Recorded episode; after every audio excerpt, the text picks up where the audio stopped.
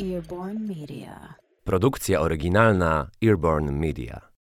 Pomysł na ten odcinek zrodził się w mojej głowie, kiedy znalazłam artykuł o kolejnej winnej aferze.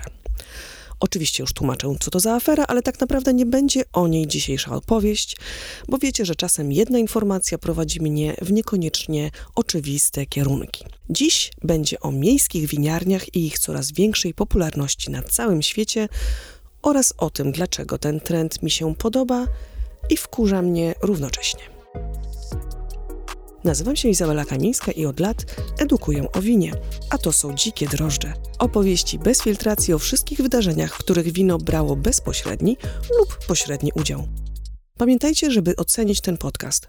Miło mi też będzie, jeśli link do niego udostępnicie znajomym. Zacznijmy od wspomnianej już afery. Otóż producent szampana Krystal pozwał producenta Petnata Krystal. To znaczy, jeszcze nie pozwał, ale zamierza, jeśli producent owego różowego petnata nie zaprzestanie swojej strasznej działalności i nie zmieni nazwy. Oczywiście nie jest tak, że ktoś mógłby w jakikolwiek sposób pomylić butelkę znanego szampana krystal z butelką petnata krystal. Ten ostatni jest różowy jak landrynka, taki konkretnie różowy, a istnieje też różowy krystal szampan, ale przez tą butelkę, w której jest zamknięty, ma kolor bardziej taki herbaciany. Oczywiście też petnat zamknięty jest na kapsel. Na etykiecie widzimy twarz pewnej Azjatki, no i kosztuje 27 funtów, a nie 300 czy 700 euro, a tyle trzeba by było zapłacić za szampana krystal. Jest też produkowany w Londynie. Tak, dobrze usłyszeliście. W samym Londynie. Na dodatek producenci twierdzą, że w ogóle nie chodziło im o skojarzenie ze znanym szampanem, a nazwa to imię ich koleżanki, tej właśnie, której twarz figuruje na etykiecie. Natychmiast oczywiście weszłam na stronę producenta Petnata i obejrzałam sobie inne ich etykiety. Na każdej faktycznie jest czyjaś twarz, a wino nazwane jest imieniem tej osoby. I są tu tak naprawdę jakieś totalnie przypadkowe osoby. Podobno każdy może się do nich zgłosić i powiedzieć, że chce być na etykiecie. I tak na przykład wino nazywa się Kaira i w opisie wina znajdziemy krótkie info, że Kaira, której twarz widnieje na etykiecie, pracuje dla jakiegoś wydawnictwa muzycznego. A nasza Krystal z kolei ma jakąś tam firmę z ubraniami. W sumie jeśli chodzi o Krystal, to mogli tak przecież nazwać wino spokojne i prawdopodobnie nie byłoby problemu. Mi się wydaje ale zdecydowali, że będzie to wino musujące. Co prawda, petnatowi do metody szampańskiej jest daleko, bo robiony jest znacznie prostszą metodą pradawną, ale jednak i tu, i tam mamy bąble. Czy denerwuje mnie, że wielcy producenci zawsze grożą tym mniejszym producentom prawnikami? Owszem.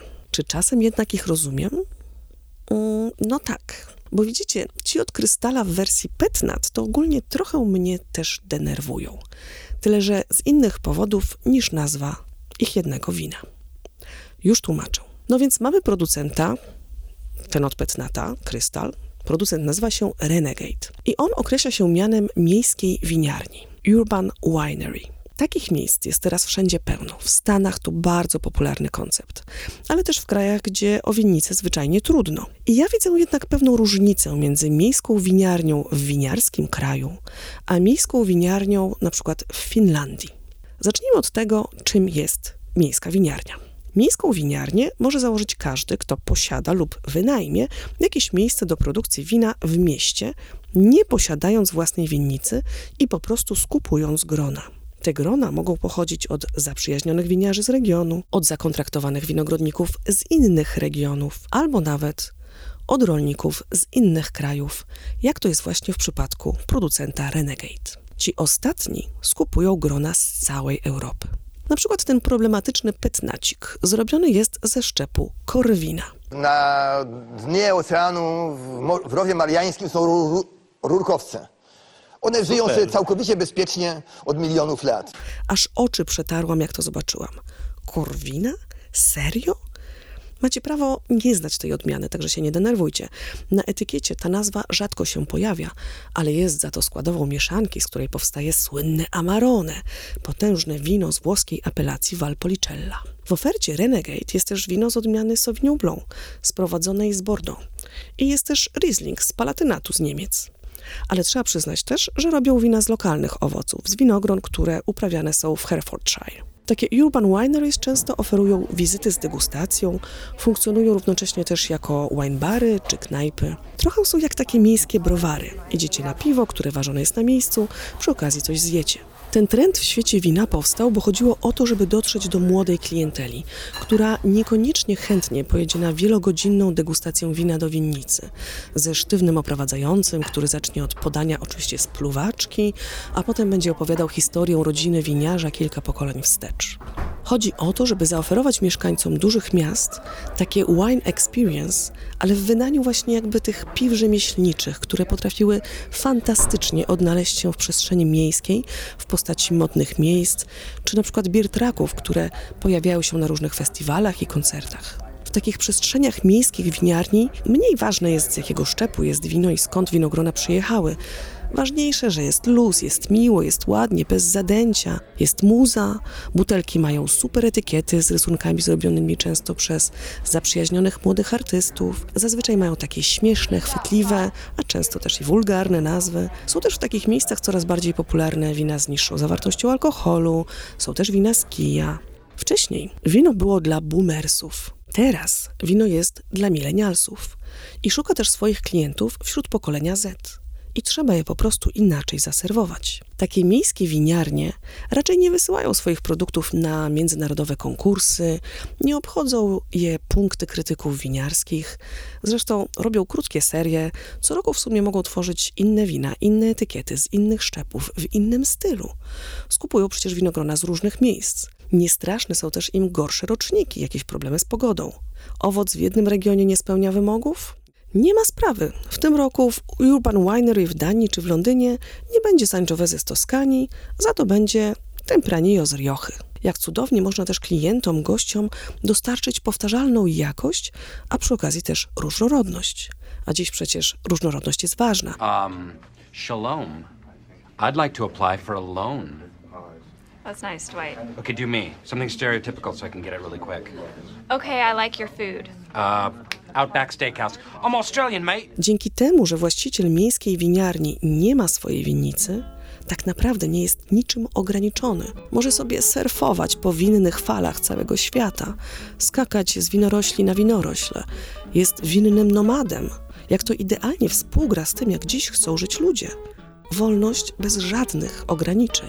Na dodatek, z punktu widzenia człowieka, który marzy o robieniu własnego wina, założenie winnicy to ogromny wydatek oraz tak naprawdę projekt na pokolenia. A jeśli nie chcemy tworzyć czegoś dla przyszłych pokoleń, tylko sami, tu i teraz, bawić się w winiarza, no to w sumie może nie mamy innego wyjścia.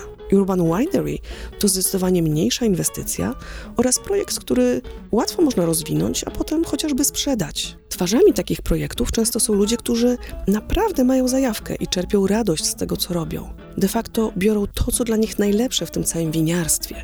Wiecie, wizyty w winnicach, rozmowy z winogrodnikami, może udział w zbiorach, ale też obcowanie z gośćmi, prowadzenie popularnego miejsca, gdzie chodzi po prostu o dobrą zabawę, otworzenie też pewnej winnej miejskiej społeczności. Można przecież zorganizować wspólne wyciskanie gron, udział w winifikacji, podpisywanie beczek czy amfor. Czytam na przykład, że w Portland w Oregonie Kate i Tom Monroe założyli winiarski kolektyw, enologiczny inkubator, tak to nazwali. Początkujący winiarze mogą dołączyć i spróbować swoich sił w robieniu wina.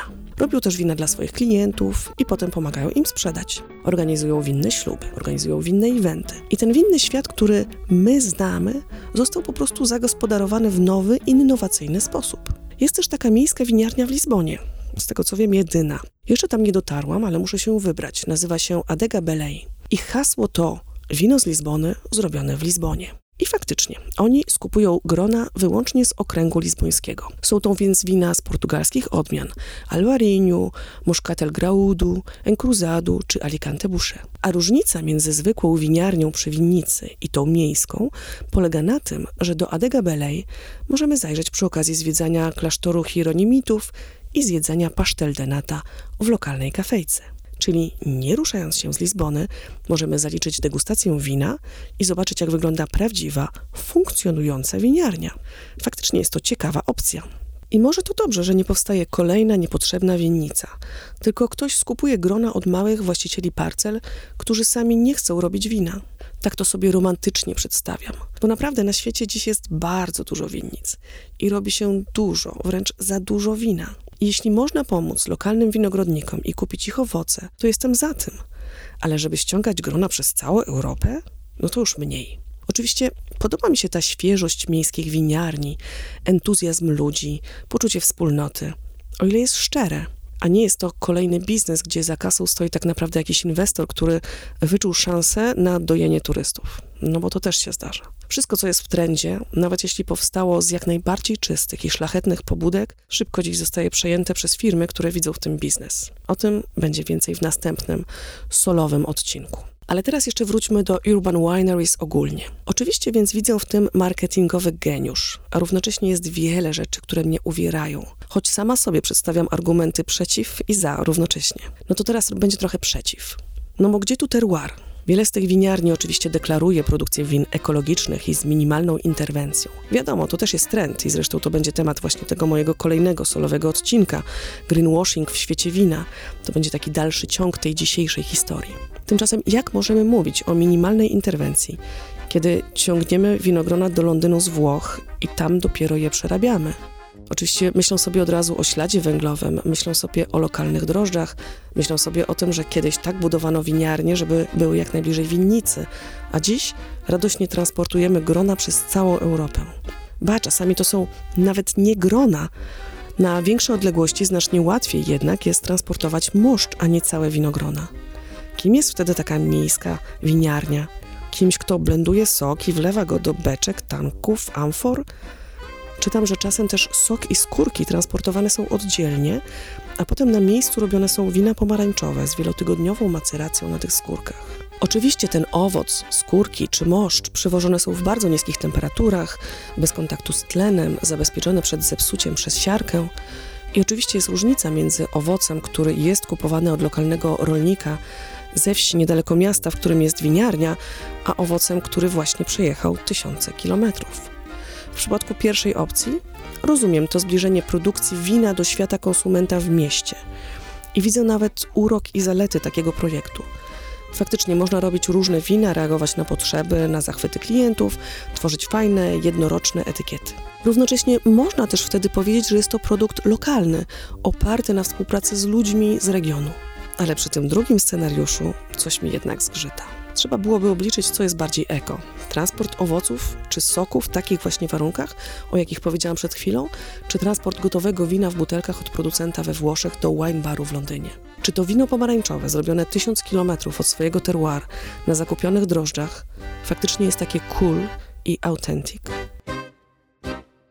Wspomniana już przeze mnie Kate Monroe w wywiadzie dla Katie Hugh, znajomej takiej mojej dziennikarki, która pisze dla Forbes, powiedziała, i to tłumaczą z angielskiego, nasze wina nie są tanie, ale nasi klienci je wybierają, ponieważ interesuje ich nasza historia i fakt, że jest to produkt rzemieślniczy.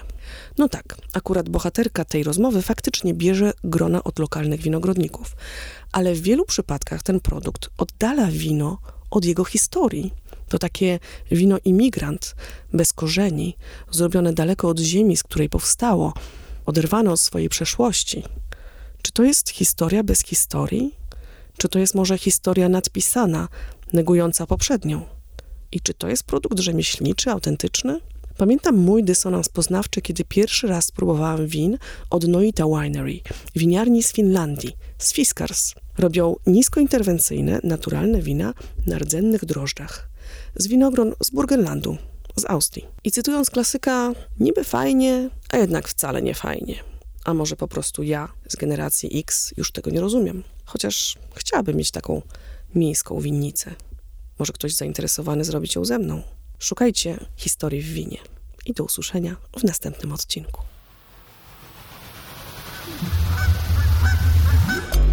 Earborn Media.